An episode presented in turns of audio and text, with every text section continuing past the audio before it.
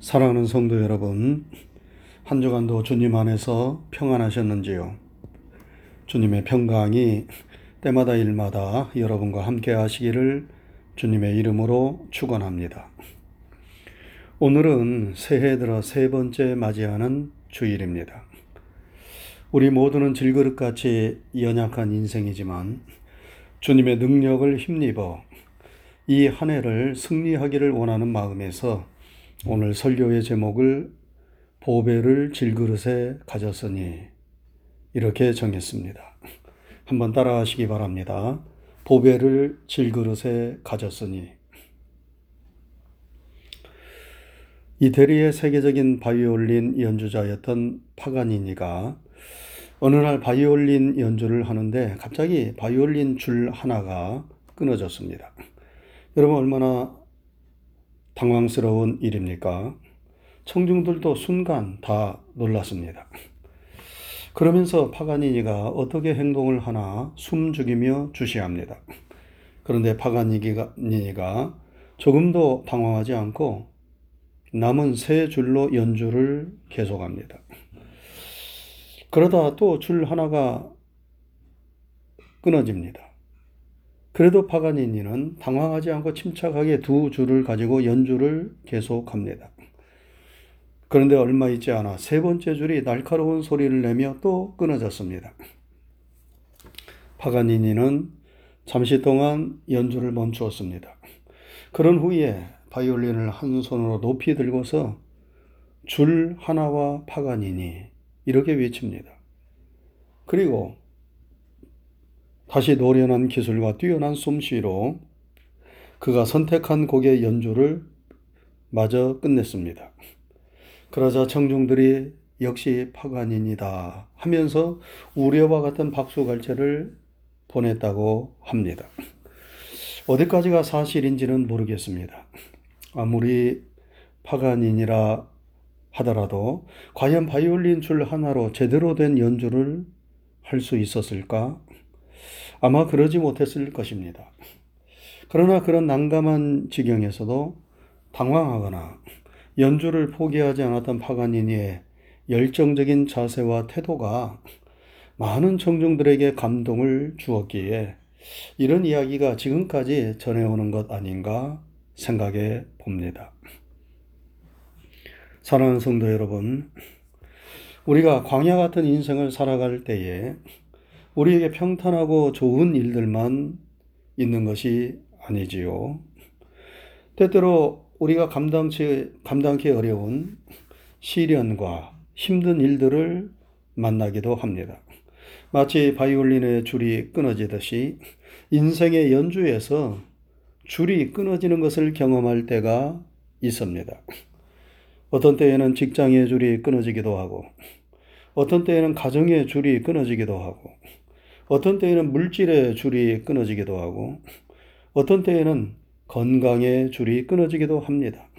참으로 당황스럽고 난감한 지경에 처할 때가 한두 번이 아닙니다. 그럴 때 우리가 어떻게 해야 합니까? 낙심하고 좌절하면서 인생의 연주를 포기해야 합니까? 그러면 모든 것이 끝장나는 것입니다. 우리에게 남은 줄이 몇 개가 되었든지 간에 하나님이 합력하여 선을 이루어 주실 것을 믿고 그 남은 줄을 가지고 최선을 다하여 인생의 연주를 해 가노라면 비록 완전하지는 못해도 사람들에게 감동을 주면서 인생의 연주를 마칠 수 있습니다.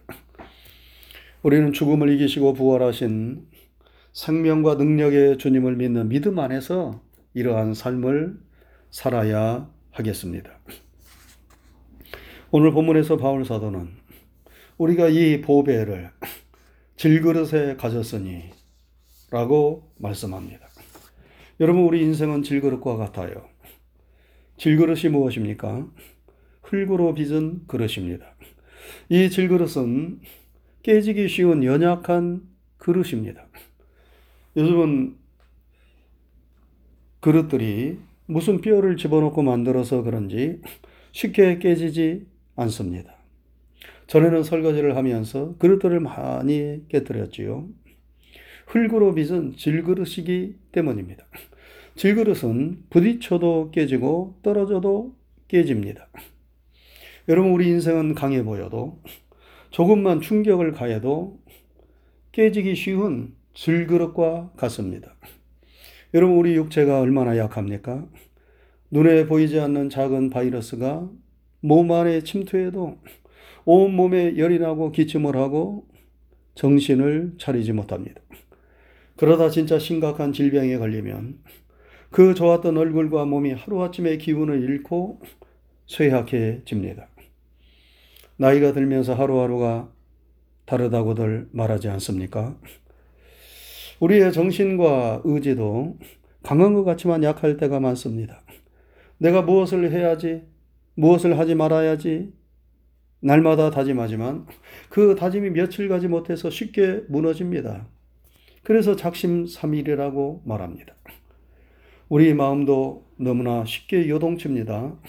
좋은 일이 있을 때에는 한없이 기뻐하고 좋아하다가도 힘들고 어려운 일을 만나면 금세 낙심하고 우울해집니다. 그래서 어떤 때에는 내가 이렇게 약하고 한심한 존재였는가 생각될 때가 있습니다. 여러분, 우리는 모든 것을 다 잘 아는 것 같이 말하고 행동할 때가 많지만 실상은 내일 일을 모릅니다. 하루 동안에 무슨 일이 일어날는지 모르는 때가 많습니다. 그래서 건강했던 사람이 갑작스럽게 암에 걸려 세상을 떠나기도 하고 갑작스런 교통사고도 사고로 세상을 떠나기도 합니다. 우리는 내일 일을 모르는 무지하고 연약한 인생들입니다. 그러므로 교만할 것도 자랑할 것도 없습니다. 하루하루 건강하게 살아있음에 감사하고 주님의 은혜와 긍휼을 구하며 살아야 합니다. 왜냐하면 우리는 질그릇처럼 깨지기 쉬운 인생이기 때문입니다. 그런데 바울 사도는 이 질그릇 안에 보배가 있다고 말씀합니다. 질그릇처럼 깨지기 쉽고 연약한 우리 안에 보배가 있습니다. 그 보배가 무엇입니까? 바로 우리 생명의 구주이신 예수님이십니다. 사망의 권세를 깨뜨리시고 생명의 부활을 하신 예수님이 우리 안에 있는 보배입니다. 예수님의 부활의 생명과 능력이 예수님을 생명의 구주로 믿고 영접한 우리 안에 있습니다. 그래서 바울 사도는 골로새서 2장에서 하나님의 비밀이신 예수 그리스도 그 안에 지혜와 지식의 모든 보화가 감추어져 있느니라 이렇게 말씀했습니다.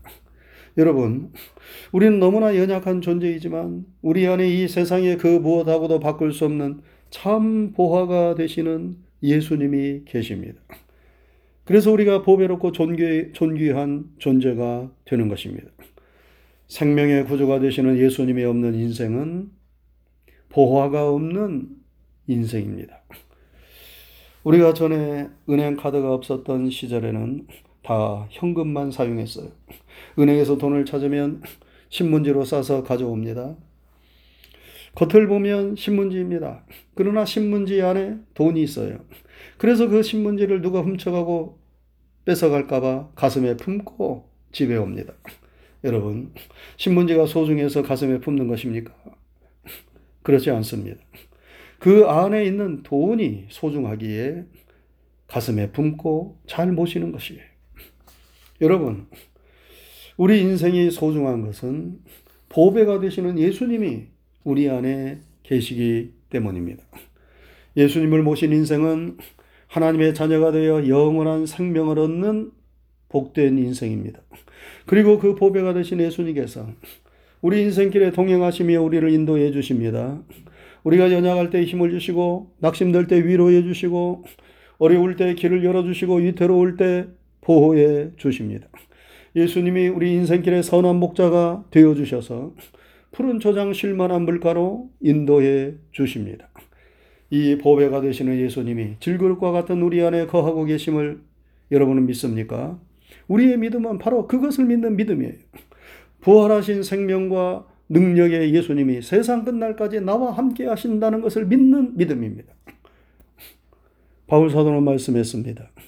너희 안에 믿음이 있는가 너희 자신을 시험하고 확증하라. 너희 속에 예수 그리스도께서 계신 줄을 너희가 알지 못하느냐? 그렇지 않으면 너희는 버리운 자니라. 사도 요한은 이렇게 말씀했습니다. 아들이 있는 자에게는 생명이 있고 아들이 없는 자에게는 생명이 없느니라. 참 보배가 되시는 생명의 주님께서 우리 안에 거하셔서 여러분과 저의 삶을 선하고 복되고 아름답게 인도해 주고 계심을 믿으시기 바랍니다. 이 믿음을 가진 자는 어떤 삶을 삽니까? 세상의 어떤 시련과 어려움도 이겨내는 삶을 삽니다. 오늘 본문에서 바울 사도가 말씀합니다. 우리가 이 보배를 질그릇에 가졌으니 이는 심히 큰 능력은 하나님께 있고 우리에게 있지 아니함을 알게 하려 함이라. 이러므로 우리가 사방으로 우겨쌈을 당하여도 쌓이지 아니하며 답답한 일을 당하여도 낙심하지 아니하며 박해를 받아도 버림받지 아니하며 거꾸로 뜨림을 당하여도 망하지 아니한다.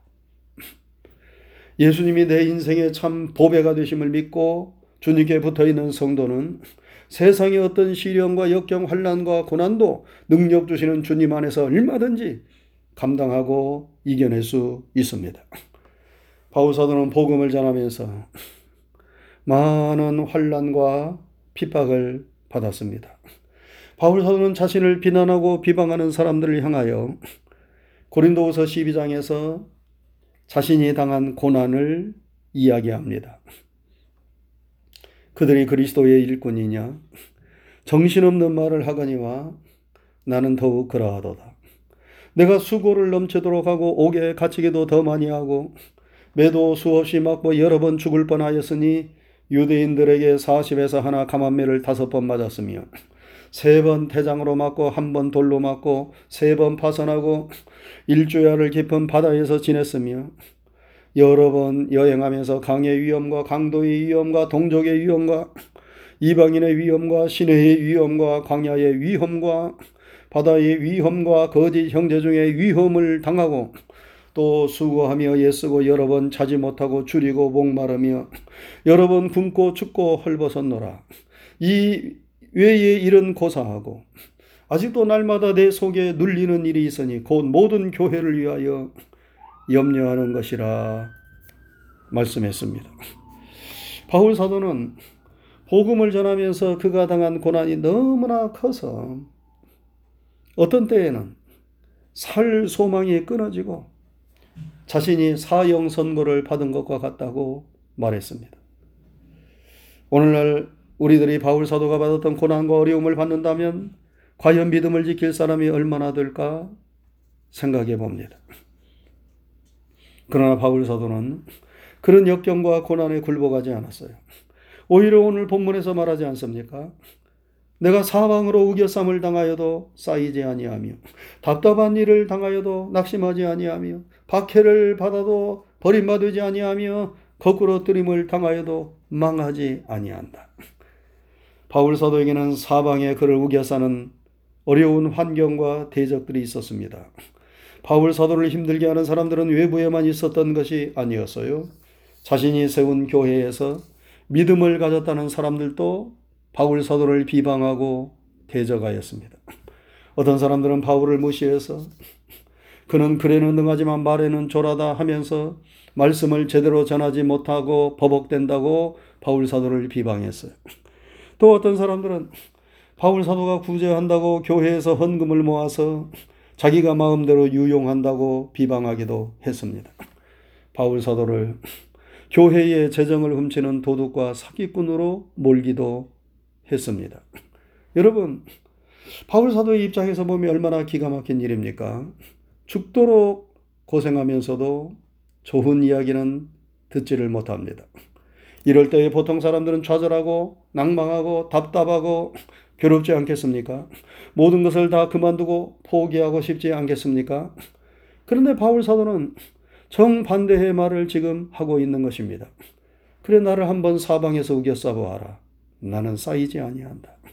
그래 답답한 일이 있어도 나는 낙심하지 않는다. 박해를 받아도 나는 버림받지 않는다. 거꾸로 들임을 당하여 쓰러지는 것 같이 보여도 나는 망하지 아니한다. 선언하는 것입니다. 여러분 바울 사도가 이처럼 담대하게 선언하는 이유는 무엇입니까? 그것은 다른 데 있는 것이 아니라 바로 참 보배가 되시는 예수님이 자신 안에 거하고 계심을 확신하였기 때문입니다.